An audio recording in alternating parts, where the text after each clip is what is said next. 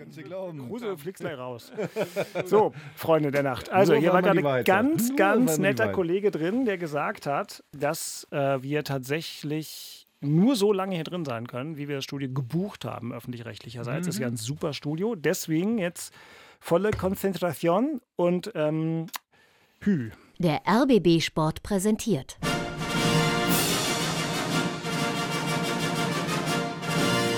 Christian Beek und Axel Kruse in Hauptstadtderby, der Berliner Bundesliga-Podcast. Mit freundlicher Unterstützung von rbb-24-Inforadio. Da ist sie, die Musik des Tabellenführers. Glückwunsch, lieber Christian. Komische Zeit, 15:20 Uhr am Montagnachmittag. Wir sind auch alle schon latent bescheuert, aber wir schaffen es, glaube ich. Christian Beek stand im Stau und hat da die Tabellenführung gefeiert.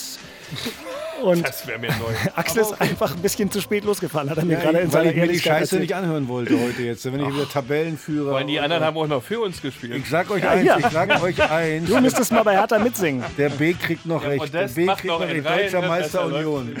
Ja, große Heiterkeit im Studio. So, meine Lieben. Oder was sagt ihr? Ja, genau. Einmal der Blick zum Kamerateam. Also, ob wir die beiden Gesichter... Also wenn die Deutscher Meister werden, schließt bitte die Fenster hier ab und sowas alles. Ne? Herrlich, also, dann springe ich da raus. Also. Ja, oder doch noch ein... Ich habe noch irgendwo ein altes Union-Trikot. Also, wenn du Bedarf hast. Niemals. So, herzlich willkommen. Mein Name ist Dirk Walsdorf. Ich arbeite beim rbb-Sport, sitze in der Masurenallee in einem wunderschönen Studio von meinem Zweitlieblingsprogramm rbb-Kultur, was euch beiden eine Inspiration sein sollte. Mhm. Aus meiner Sicht übrigens, herzlichen Glückwunsch nochmal. Kleines Jubiläum.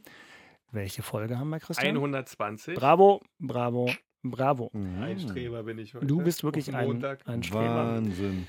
Gut, wir haben richtig was zu tun. Ich muss mal jetzt gerade noch Christian Arbeit eine WhatsApp schicken, denn mit dem habe ich uns verabredet, denn der steht für Kultur. Das stimmt. Und schreibt ihm mal, er soll mal ein Zeichen geben, wenn er soweit ist. Und mit dem machen wir dann das Thema in Köpenick passenderweise. Und der uns dann nochmal den kulturellen Auftritt aus Malmö erklärt. Genau, das machen wir einfach, das schieben wir einfach zwischen, wenn Christian kann. Aber bis dahin reden wir kurz über Fußball. Und weil ich die Hoffnung habe, dass Christian gleich schreibt, wir können gleich, fangen wir einfach mal mit Union an, mit dem Tabellenführer. Ne?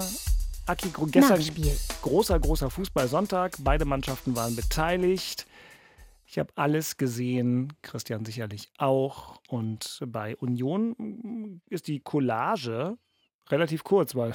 Typisch dominant. Typisch dominant und typisch eine spielentscheidende Szene jetzt, bevor du dein ganzes verbales Pulver verschießt. Achtung, hier im Inforadio klang das so.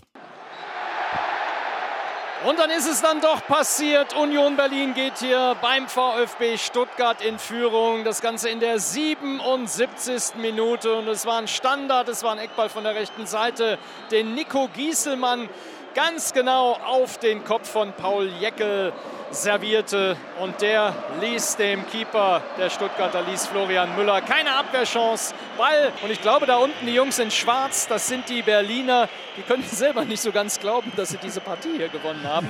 Haben sie aber. Sind weiter Tabellenführer, jetzt sogar mit Vorsprung, gewinnen hier beim VfB Stuttgart. Nach dem Treffer von Paul Jeckel mit 1:0. Ich glaube, mit der Dauer ist die Mannschaft immer besser ins Spiel gekommen. Ich glaube, auch dieses 1:0 kam zum richtigen Zeitpunkt, gab dann noch ein bisschen mehr Selbstvertrauen. Ja, und dann hat sie den Ball auch mal gut laufen gelassen. Ich glaube, es brauchst du dann auch in solchen Phasen, diese Spielfortsetzung, um eben im Spiel mit dem Ball auch mal durchzuatmen. Und nein, das hat die Mannschaft heute wirklich gut gemacht. Der hat am Anfang länger geredet, der Urs Fischer, und hat gesagt, dass er den Anfang blöd fand. Das war mir aber zu langwierig. Und, bestimmt. Ja. Es war ja auch irgendwie blöd. Wir hatten einen guten Torhüter, das hat gereicht. Der hat beim ersten Mal richtig sensationell reagiert. Dann noch einen Flaschschuss gut rausgeholt. Aber ansonsten ist das schon ein bisschen... Also Fremdschämen ist es jetzt noch nicht. Ja, doch. Also. Aber als das 1:0 fiel, ich meine, lassen wir uns einfach mal das Tor, aber geil gemacht, ne? Die Ecke zum Tor, Paul Jeckel läuft natürlich wirklich perfekt, läuft der in den Ball rein, köpft ihn hinten links in die Ecke, Innenpfosten war es noch ein bisschen, war ein geiles Tor, fand ich wirklich. Und das war auch sein erstes Bundesliga-Tor, hat sie auch noch richtig abgefeiert. Also war echt ein cooles Tor, alles andere. Ja. War jetzt nicht so viel, ne? Aber ich meine, was willst du machen? 1-0 gewonnen, wir haben den Vorsprung vergrößert, habe ich gerade gehört in der Moderation. Richtig. Die anderen haben für uns gespielt, ich will gar nicht reden darüber, aber ich muss es ja.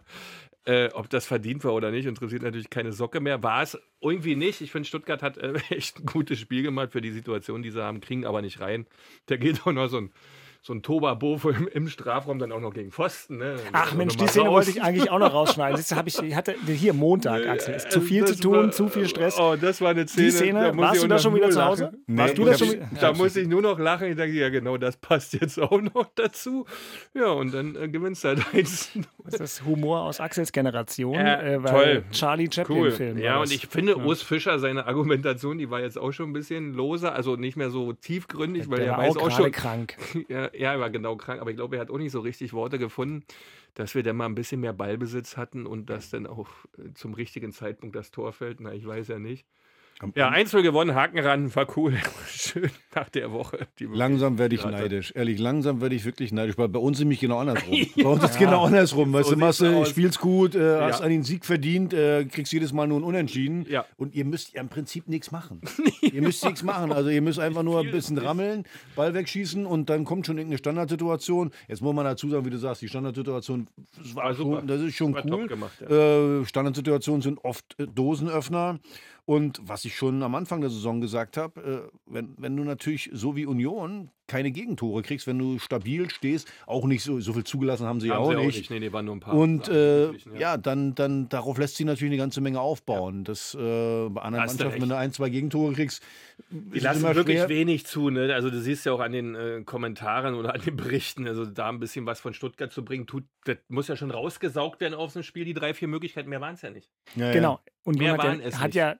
Hat nicht so dolle gespielt wie sonst, außer so ein Bäcker oder so, da hat er dann auch mal einen Tag frei. Normal halt nicht 110%, sondern die spielen halt normal, aber du hinten kriegst aber es war ja nicht schlecht. Rein. Es war ja nicht schlecht. Macht sein Zeug, der hält die er halten kann und muss, einen holt er super raus, den ersten. Ja, und diese eine Szene müsst ihr euch in der ARD-Mediathek oder bei Sportschau.de tue ich da nicht gerne. Also ich konnte es mir nicht Wenn du die Saison bisher betrachtest, Union hat 20 Punkte. Die könnten aber genauso 11 oder 12 haben. Wenn du mehr Pech hast. Nicht mal Pech, wenn du so einen normalen Spielverlauf, also gestern das Spiel ist ja 0-0, muss man ja sagen. Ja, am Ende ist ein 0-0-Spiel. Okay, Bub, machst du einen Dreier draus. So, und von daher, wenn man die Spiele insgesamt so sieht bisher, würde sich keiner beschweren, wenn Union 12 Punkte wenn wir 12 Punkte haben, will gar keiner was sagen. Ja, genau. Ja, das ist normal. Das wäre auch leistungsgerecht. Super, über zur Leistung. Absolut. So. Aber absolut. So heißt er echt. Ich fand's super. Also, er schaute sich wunderbar an. Es war so eine gewisse Erholung nach dem Hertha-Spiel, weil das fand ich tatsächlich super. Kommen wir gleich noch zu, aber pass auf, jetzt ist ja heute alles anders. Also erstens, wir sind auf der Uhr, wir haben ein fettes Programm. Ja, zum Glück gab es bei Union nicht so viel zu besprechen, was dieses Spiel angeht. Und jetzt ziehen wir das mal vor. Jetzt muss ich gucken, ob ich hier mit der Telefonanlage im rbb-Kultur-Sendekomplex zurechtkomme. Wünscht mir Glück. Das hier geht. Ah, es klingelt. Cool. Mhm. Hund ab. Nicht schlecht, oder? Ist natürlich jetzt unterdrückt. Genau. Er weiß natürlich jetzt nicht, ob er rangehen soll. Geh mal ran. Ja gut, das wird er wissen. Das wird er wissen, dass ihr unterdrückte Nummer anruft. Christian Arbeit, hallo. Ach, ich dachte, Wahnsinn. Unterdrückte Nummer oder so, dachte ich, vielleicht hast du Angst und gehst nicht ran. Guten Tag, mein Name ist Dirk Walsdorf. Ich arbeite bei dem Sender, für den du gerne deine Rundfunkbeiträge zahlst, lieber Christian. Und bei mir sind Axel Kruse und Christian Beek. Und pass auf, wir haben ja hier ganz wenig Zeit. Aber ich habe einen Knopf für dich. Den benutzen wir sonst nie. Gastspiel. Cool, oder? Gastspiel. Also das Gastspiel vom Pressesprecher Kommunikation des 1. FC Union. Christian, wir wollen dich anrufen. Also ich wollte dich gerne anrufen. Ich muss das leider so hetzen. Es tut mir leid. Wir müssen in 30 Minuten aus dem Studio raus sein. Und wollen ja wissen, was los war. Also wir wollen dich vor allem anrufen wegen eures Ausflugs nach Malmö. Trotzdem, so viel Zeit muss sein. Glückwunsch zur Tabellenführung, haben wir gerade schon abgefeiert. Großartig. Sehr souverän. Ja. Wunderbar. Lass mich raten, der Papst hat auch wieder mitgespielt. Ja, nein, das habe ich mich gar nicht getraut, so den Papst so wieder reinzubringen. Danke für das Spiel. Wir müssen hier so ein Papst-Bingo einführen. Du hast den Papst genannt. Haben die sich echt verkniffen dabei, war diese eine Szene, dieses Billard in eurem Strafraum, da hätte man nun wirklich vom Papst anfangen können. Aber lassen wir das. Reden wir über Malmö, weil das sind ernste Sachen. Also, lieber Christian Arbeit, der 1. FC Union spielt Europa League, was uns alle sehr freut. Der 1. FC Union zeigt sich in der Regel nach innen und nach außen von einer Seite, um die der Verein von vielen anderen in Deutschland und in Europa beneidet wird. Alles wunderbar. Dann fahrt ihr nach Malmö, gewinnt zum ersten Mal ein Europa League-Spiel und trotzdem gehen vor allem Bilder in die Welt hinaus und auch Geräusche übrigens. Das war ja wahnsinnig laut, wie wir bei uns im Inforadio gehört haben, die keinem Freude machen. Wo steht ihr mehrere Tage nach dem Spiel in der Aufarbeitung dessen, was da passiert ist? Was wisst ihr inzwischen, was da los war? Naja, zunächst wissen wir mal das, was alle sehen und hören konnten. Ja, das war ja nicht zu übersehen und da müssen wir ehrlich auch sagen, das kennen wir so nicht, das passiert sonst nicht, das haben wir von uns selber so nie gesehen zuvor und dementsprechend überrascht bis schockiert waren natürlich auch alle, auch im Blog und auch dort setzte ja unmittelbar auch eine rege Geschäftigkeit ein, um festzustellen, wo kommt das denn plötzlich her? Ja? Und das ist erstmal ein Thema, wo natürlich eine aktive Fanszene, auch unsere, aber letztlich in jedem Verein, wo sowas passiert, auch erstmal richtig zu tun hat. Denn das hat im Grunde gegen die eigenen Grundsätze solcher Szenen ganz klar verstoßen. Und das ist ein Thema. Ansonsten haben wir als Verein natürlich auch ein offizielles Thema. Das ist die Ermittlung der UEFA, hat sie ja angekündigt. Logisch, dass wir auch dort uns auf ganz offizieller Ebene mit dem Thema beschäftigen müssen, aber natürlich auch intern, logisch. Dann nochmal genauer nachgefragt, wisst ihr denn inzwischen, ihr schient ja und unsere Kollegen, die vor Ort waren, Jakob und Guido Ringel, haben ja auch das alles sehr eindrucksvoll geschildert und hatten den Eindruck zwischenzeitlich, dass du und Dirk Zingler, dass ihr schon während der Vorfälle im Blog Leute sozusagen ausfindig gemacht habt, so, zumindest deuteten sie eure Körpersprache, die dort möglicherweise hauptverantwortlich waren. Wie klar ist euch denn, wer dort hauptverantwortlich für diese Grenzüberschreitung war? Nee, da muss ich ein bisschen enttäuschen. Also da ist vielleicht ein bisschen viel in unsere Körpersprache hineingelesen worden. Wir waren alle innerhalb der Organisation, die dort vor Ort beteiligt waren, gehören noch ein paar mehr Leute dazu. Unser Sicherheitsbeauftragter, der Veranstaltungsleiter, die Mitarbeiter der Fanbetreuung, unser UEFA-Hauptkontakt. Wir alle waren eigentlich damit beschäftigt, zu überlegen, okay, was können wir jetzt akut tun, wer an welcher Stelle, um dieses Spiel fortzusetzen. Eine halbstündige Unterbrechung ist ja relativ lang, auch wenn man es an dem bemisst, was dort passiert ist. Es ist trotzdem relativ lang. Daran sieht man schon, okay, das hat alles auch einen Moment gedauert und es waren aber dann gut funktionierende Absprachen, weil, ich sag mal so, beide Vereine und auch die UEFA wollten natürlich gerne dieses Spiel beenden und das ist dann auch gelungen. Nein, das ist, so ehrlich muss man sein, das ist nicht so einfach, denn das ist auch für eine Fanszene nicht so einfach. Wir wissen zumindest mal, wer sich sehr aktiv bemüht hat, sofort dagegen zu wirken. Und es gab dann auch Menschen, die aus dem Block geschickt worden sind. Und das heißt, es gab auch welche, die sie aus dem Block geschickt haben. Es hat also sofort ein Prozess begonnen. Und das ist, was ich meine. Hier ist gegen etwas verstoßen worden, gegen einen internen Kodex einer Fanszene. Und dass das auch sofort auf eine Reaktion trifft, ist schon mal ein sehr gutes Zeichen. Das muss man so auch festhalten.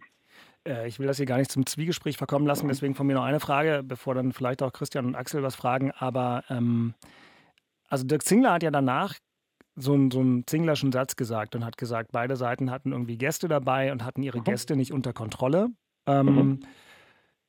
Das haben in dem Moment gar nicht alle verstanden. Bei euch waren dann wohl irgendwie Gäste aus Cottbus oder Mönchengladbach. Deswegen nochmal die Frage, das ist ja auch für euch als Verein total relevant. Ihr werdet ja eine saftige Strafe kriegen und so weiter. Und da gibt es ja manchmal in Vereinen die Anstrengung, dass man diese Strafen an diejenigen weiterleitet, die dafür verantwortlich sind. Ihr müsst ein Maximalinteresse haben, sozusagen genau rauszufinden, wer das war. Wisst ihr das denn nun? Nein, es ist doch... Ich sage mal so, wenn wir grundsätzlich eine bestimmte Form von Freiheit wollen, zum Beispiel keine personalisierten Tickets. Dann ist es so, dass jeder, der ein Ticket kauft, das vollkommen frei ist, dieses Ticket auch weiterzugeben. Wer das aber dann war, der sein Ticket weitergegeben hat, wer ein Ticket gekauft hat, um zu sagen, okay, ich kaufe das, aber ob ich fahre, weiß ich noch gar nicht. Wenn ich nicht fahre, kriegt der und der. So, das wissen wir natürlich nicht. Nur die Relation der Dinge ist natürlich kompliziert. Ja? Es gibt wenig Menschen, die daran Interesse haben, bei allem, wo sie hingehen, zusätzlich zu ihrer Eintrittskarte auch einen Personalausweis vorzuzeigen. Mal abgesehen davon, dass das kaum organisatorisch durchführbar ist für die allermeisten Veranstalter. Also das ist genau das Problem. So leicht funktionieren die Dinge nicht, wie man sie sich manchmal vorstellt. Ja, klar. Der Präsident hat ja nahegelegt, dass das keine normalen Union-Fans waren, sondern irgendwelche Leute von extern und so. Und das ist also. Aber auch darauf hingewiesen, wenn es in unserem Blog passiert, sind wir selbstverständlich verantwortlich. Ja. Das ist ja, also das war kein, das hat er auch sehr deutlich gemacht, das war kein Abschieben der Schuld nach dem Motto, das waren ja gar keine Unioner. Nein, sondern es geht darum zu sagen, okay, wie organisieren wir uns eigentlich selber auch innerhalb der aktiven Szene, damit solche Sachen nicht passieren? Welche Strafe erwartet ihr wann? Jetzt gegen Malmö wird ja erstmal alles normal laufen, ne? Darauf deutet zumindest der bisherige Ablauf hin. Ja? Also ich wüsste nicht, wie es organisatorisch noch irgendwie möglich sein sollte, zu dem Malmö-Spiel jetzt am Donnerstag noch irgendetwas zu verändern.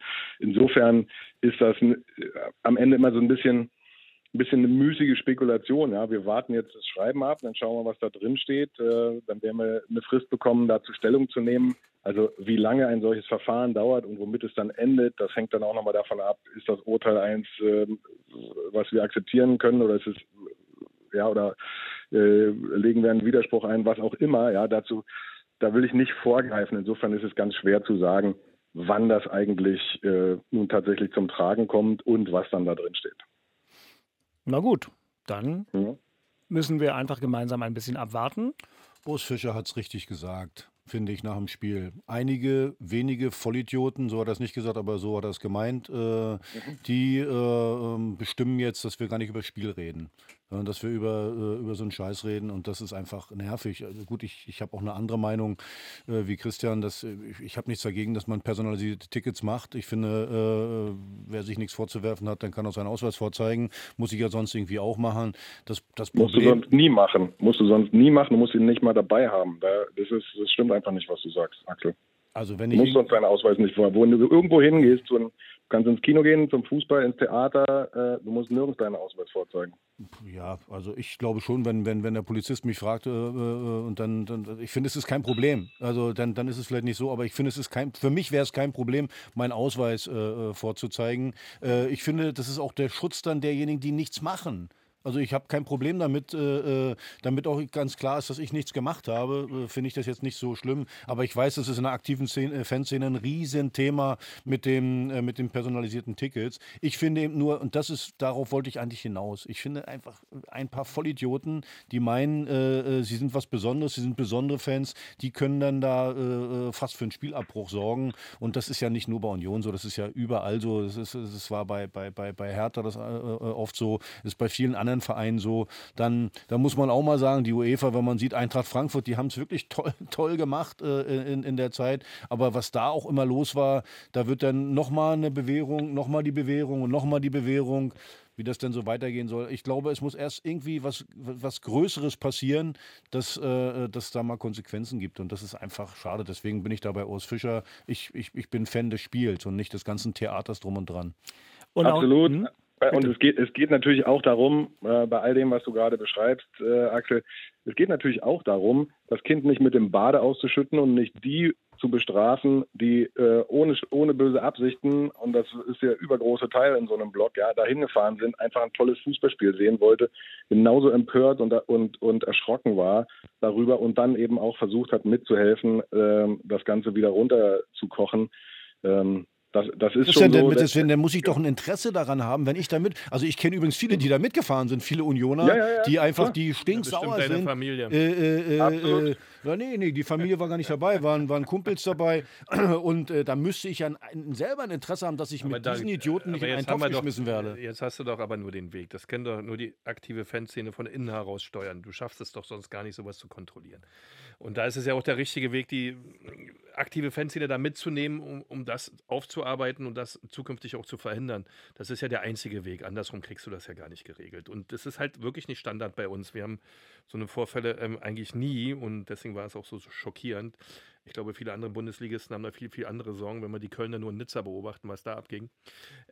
Und demzufolge, es geht nur von innen heraus, du kannst immer nur präventiv einwirken und immer wieder darauf achten, dass das nicht passiert. Aber das muss die Fanszene selbst für sich auch lösen, mit den Möglichkeiten, die die Vereine haben oder Mittel, die Vereine da zur Verfügung stellen. Und das wird eigentlich auch von allen gemacht, aber du hast halt in bestimmten Mängelagen rasten oder flippen einige völlig aus und du bist dann auch nicht mehr Herr der Situation und bist nur noch schockiert. Und das haben wir ja letzten Donnerstag erlebt.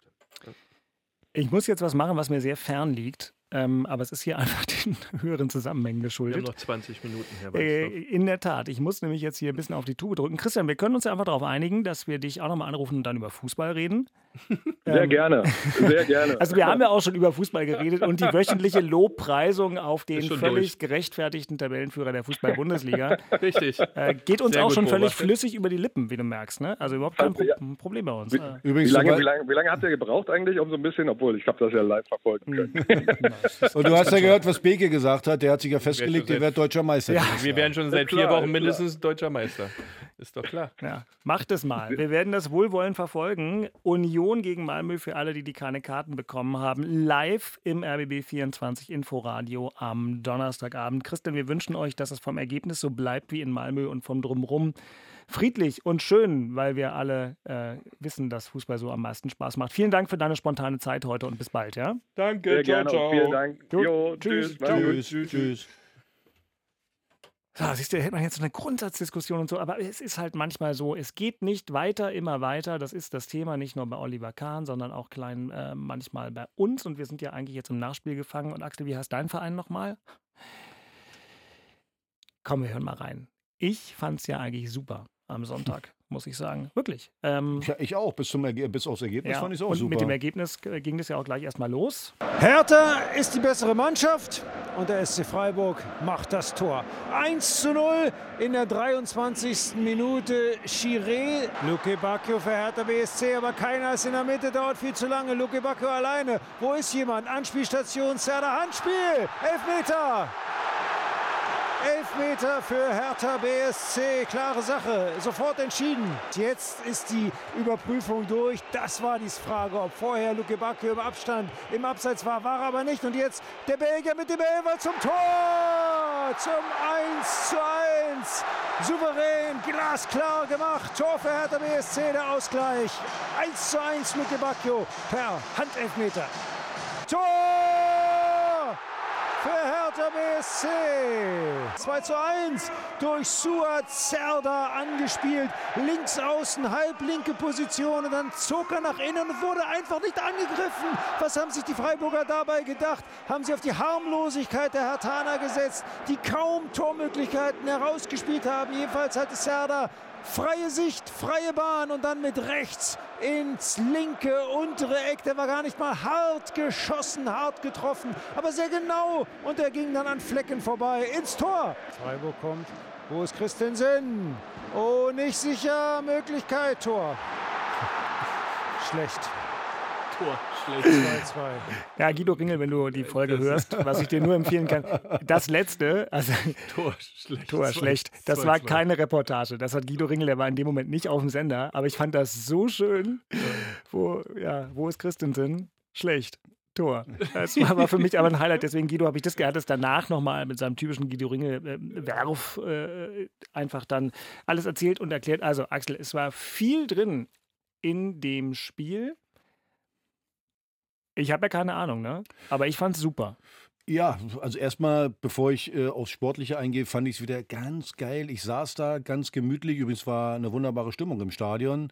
Und beim Elfmeter sitzt du, ich meine, da zahlen Leute ganz, ganz viel Geld. Da sitzt du wie ein Vollidiot da und weißt nicht. Viele Idioten. Ja, ist wirklich. Du sitzt dann da und keiner weiß, warum gibt es jetzt einen Elfmeter oder wird das Handspiel überprüft? Dann kam irgendwann, ja, Videoassistent wird überprüft wegen Abseitssituation. Also man muss sich mal vorstellen, wir haben 2022 und du sitzt da und bist der als Zuschauer im Stadion der größte Depp. Du kannst nichts sehen, da sind 4 Leinwände, keiner zeigt dir da was irgendwie. Also das hat mich wieder so maßlos aufgeregt. Wie gesagt, und da ist ja auch die Begründung vom DFB ist ja immer, naja, weil sich ja einige nicht benehmen können. Deswegen zeigt man das ja nicht auf dem Screen. Also ich finde es einfach peinlich, bloß das am Rande. Das Spiel insgesamt, Guido Ringel hat es gut gesagt, ich finde, Hertha war die bessere Mannschaft, gut reingekommen ins Spiel. Dann wurde für 2-3 Minuten Freiburg ein bisschen besser, haben eine Riesenchance, die Christensen wirklich gut hält. Und kurz danach dann, also das war nicht die schlechteste Aktion von uns im ganzen Spiel, gehst du 1-0 in Rückstand, gute Reaktion darauf, ein paar gute Kontersituationen, die du nicht gut ausspielst. Dann Elfmeter, der, glaube ich, unstrittig war. Ja. Konnte ich mir dann zu Hause auch nochmal angucken, also konnte man das mal sehen, dass es dann ja doch Hand war. Und zweite Halbzeit finde ich noch besser. Total, also fantastisch zum Teil. Gutes, rausgespieltes 2-1, wie gesagt, Stimmung war super. Und dann, also Christensen, mach ihm keinen Vorwurf, war sein Fehler, dass er den Ball fallen lässt.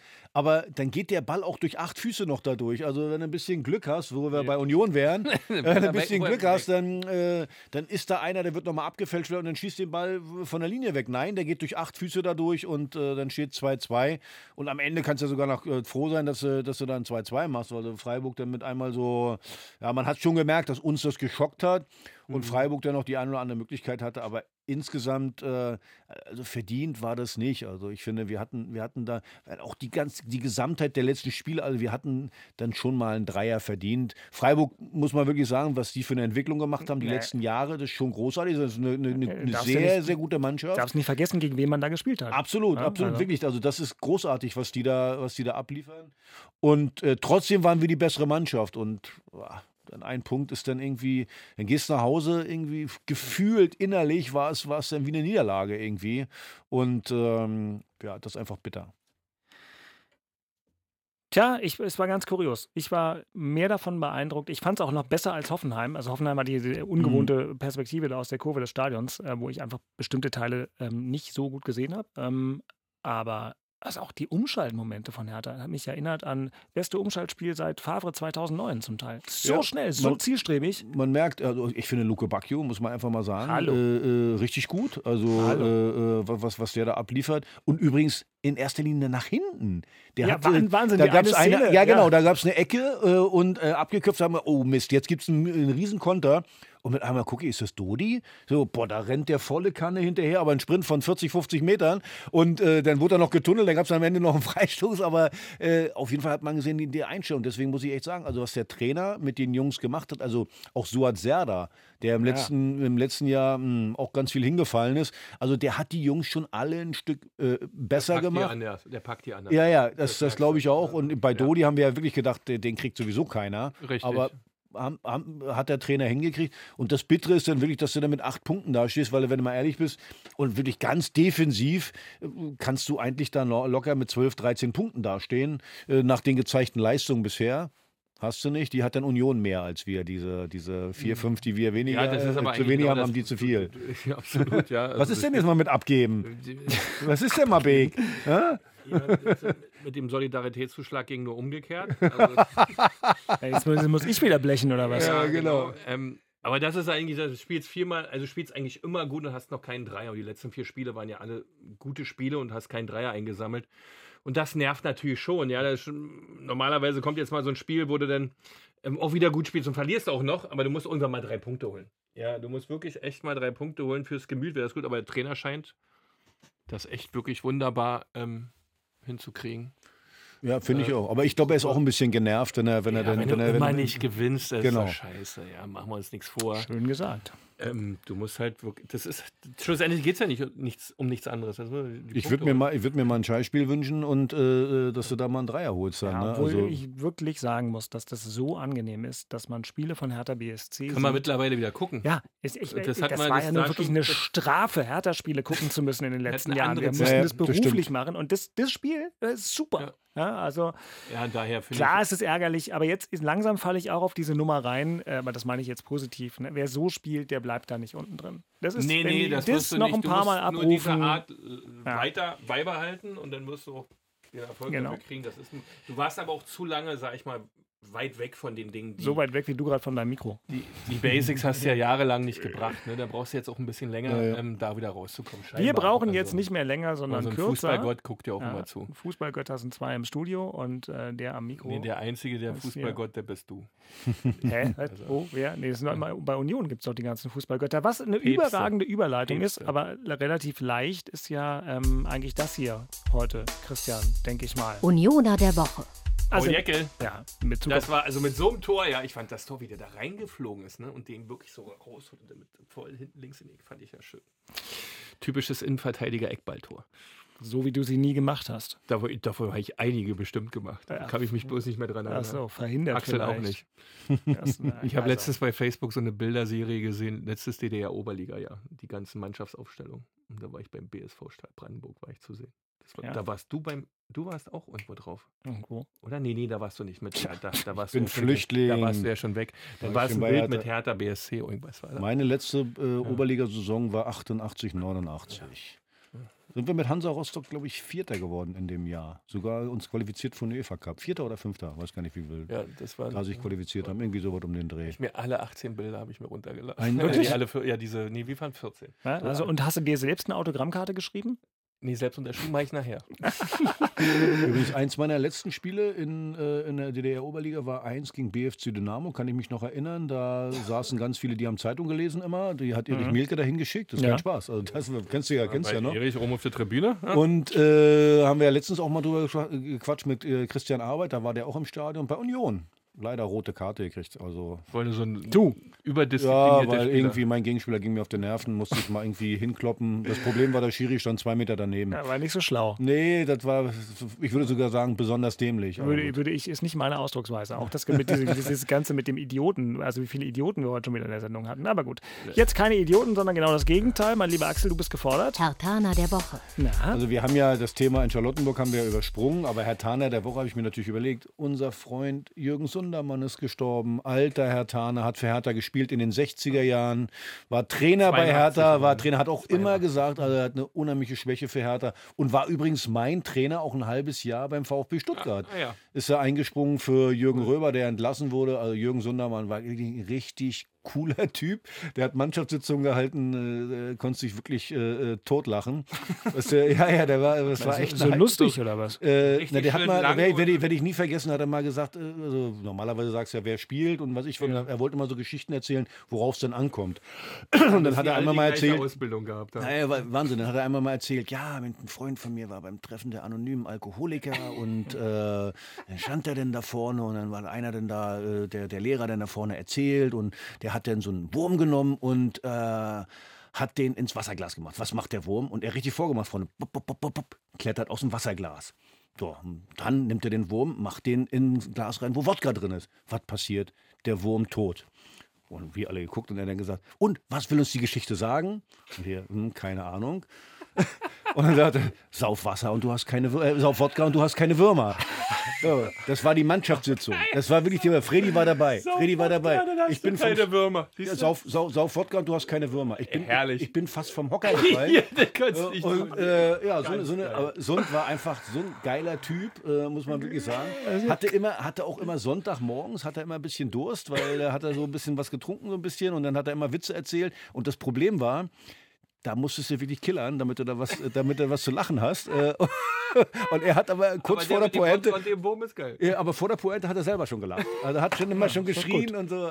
Also wirklich, schade gestorben. Wie gesagt, die haben immer so viele Geschichten um die Spieler, um irgendwelche privaten Storys rausgeholt, erzählt, um so eine Mannschaftssitzung auch 2 Stunden laufen zu lassen. Er hat dann aber manchmal vergessen, die Mannschaftsaufstellung zu sagen. Dann bist du dann kurz danach... Du bist ja immer einfach raus. Bis der Flipchart kam, ne? Wo die dann aufgeschnallt wurde. Der war super. Der hat zu mir dann mal gesagt, er wollte immer, dass alle gleich trainieren, alle gleichen Socken und so weiter. Und ich habe mir mit Tennissocken trainiert. Und dann kam ich raus und hat mich angeguckt, was ist das? Was denn? Ja, die Socken. Meine Tennissocken. Ja, aber wir trainieren noch alle mit gleichen Stutzen. Ja, ich nicht, trainiere mal mit Tennissocken. Hat er komisch Kopf runter. Ja, ist gut.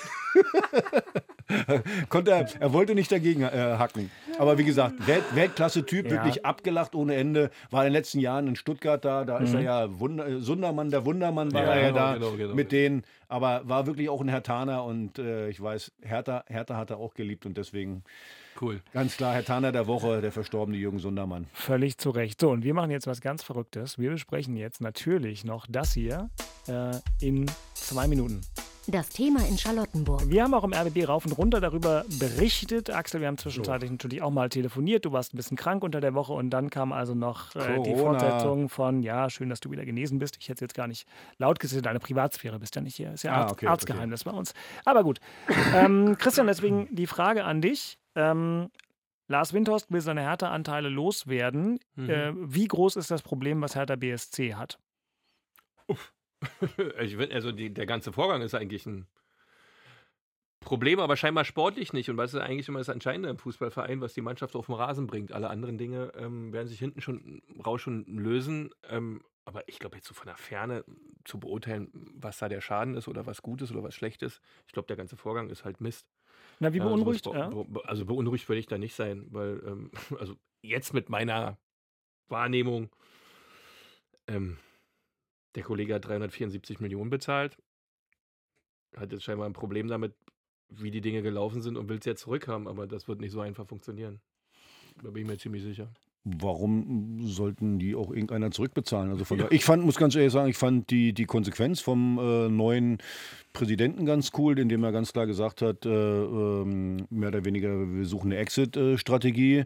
In der Pressemitteilung stand auch, glaube ich, ganz suffisant hinten raus, wir unterstützen die Investoren und Gläubiger von Lars Windhorst. Das fand ich sehr suffisant in der Mail, die der Verein rausgeschickt hat. Also insgesamt ist das ja klar, man versucht da eine Exit-Strategie zu machen. Ich finde die Konsequenz gut. Ich habe es ja letzte Woche gesagt, meine Herthaner der Woche waren die aktive Fanszene, die ganz klar schon ganz früh Haltung bewahrt haben. Der Verein hat es jetzt auch gemacht und Lars Windhorst, der Flucht nach vorne, wenn er sagt, er bietet seine Anteile an, kann er ja gerne machen. Also 374 Millionen wird er nicht wiederkriegen. Ob die Anteile jetzt bewertet werden oder nicht oder wie das dann genau vonstatten geht, das spielt ja keine Rolle. Also auch für alle, die es nicht verstehen. Also es gibt ja ganz viele, die es nicht wirklich verstehen, die denken, Hertha muss jetzt irgendwas zurückzahlen. Nee, wenn ich Anteile verkauft habe, ich habe das immer so schön gesagt, ich habe Anteile von Adidas gekauft, 50% gefallen, kann auch nicht zu Adidas hingehen und kann sagen, übrigens möchte ich jetzt meine 50% wieder haben. So ist es ganz da werden die sagen, der Kruse, hast du ein bisschen Pech gehabt und so ist das in dem Fall jetzt auch. Die Anteile sind maximal, wenn überhaupt noch die Hälfte oder noch weniger wert. Entweder er findet jemanden, der irgendwie abkauft.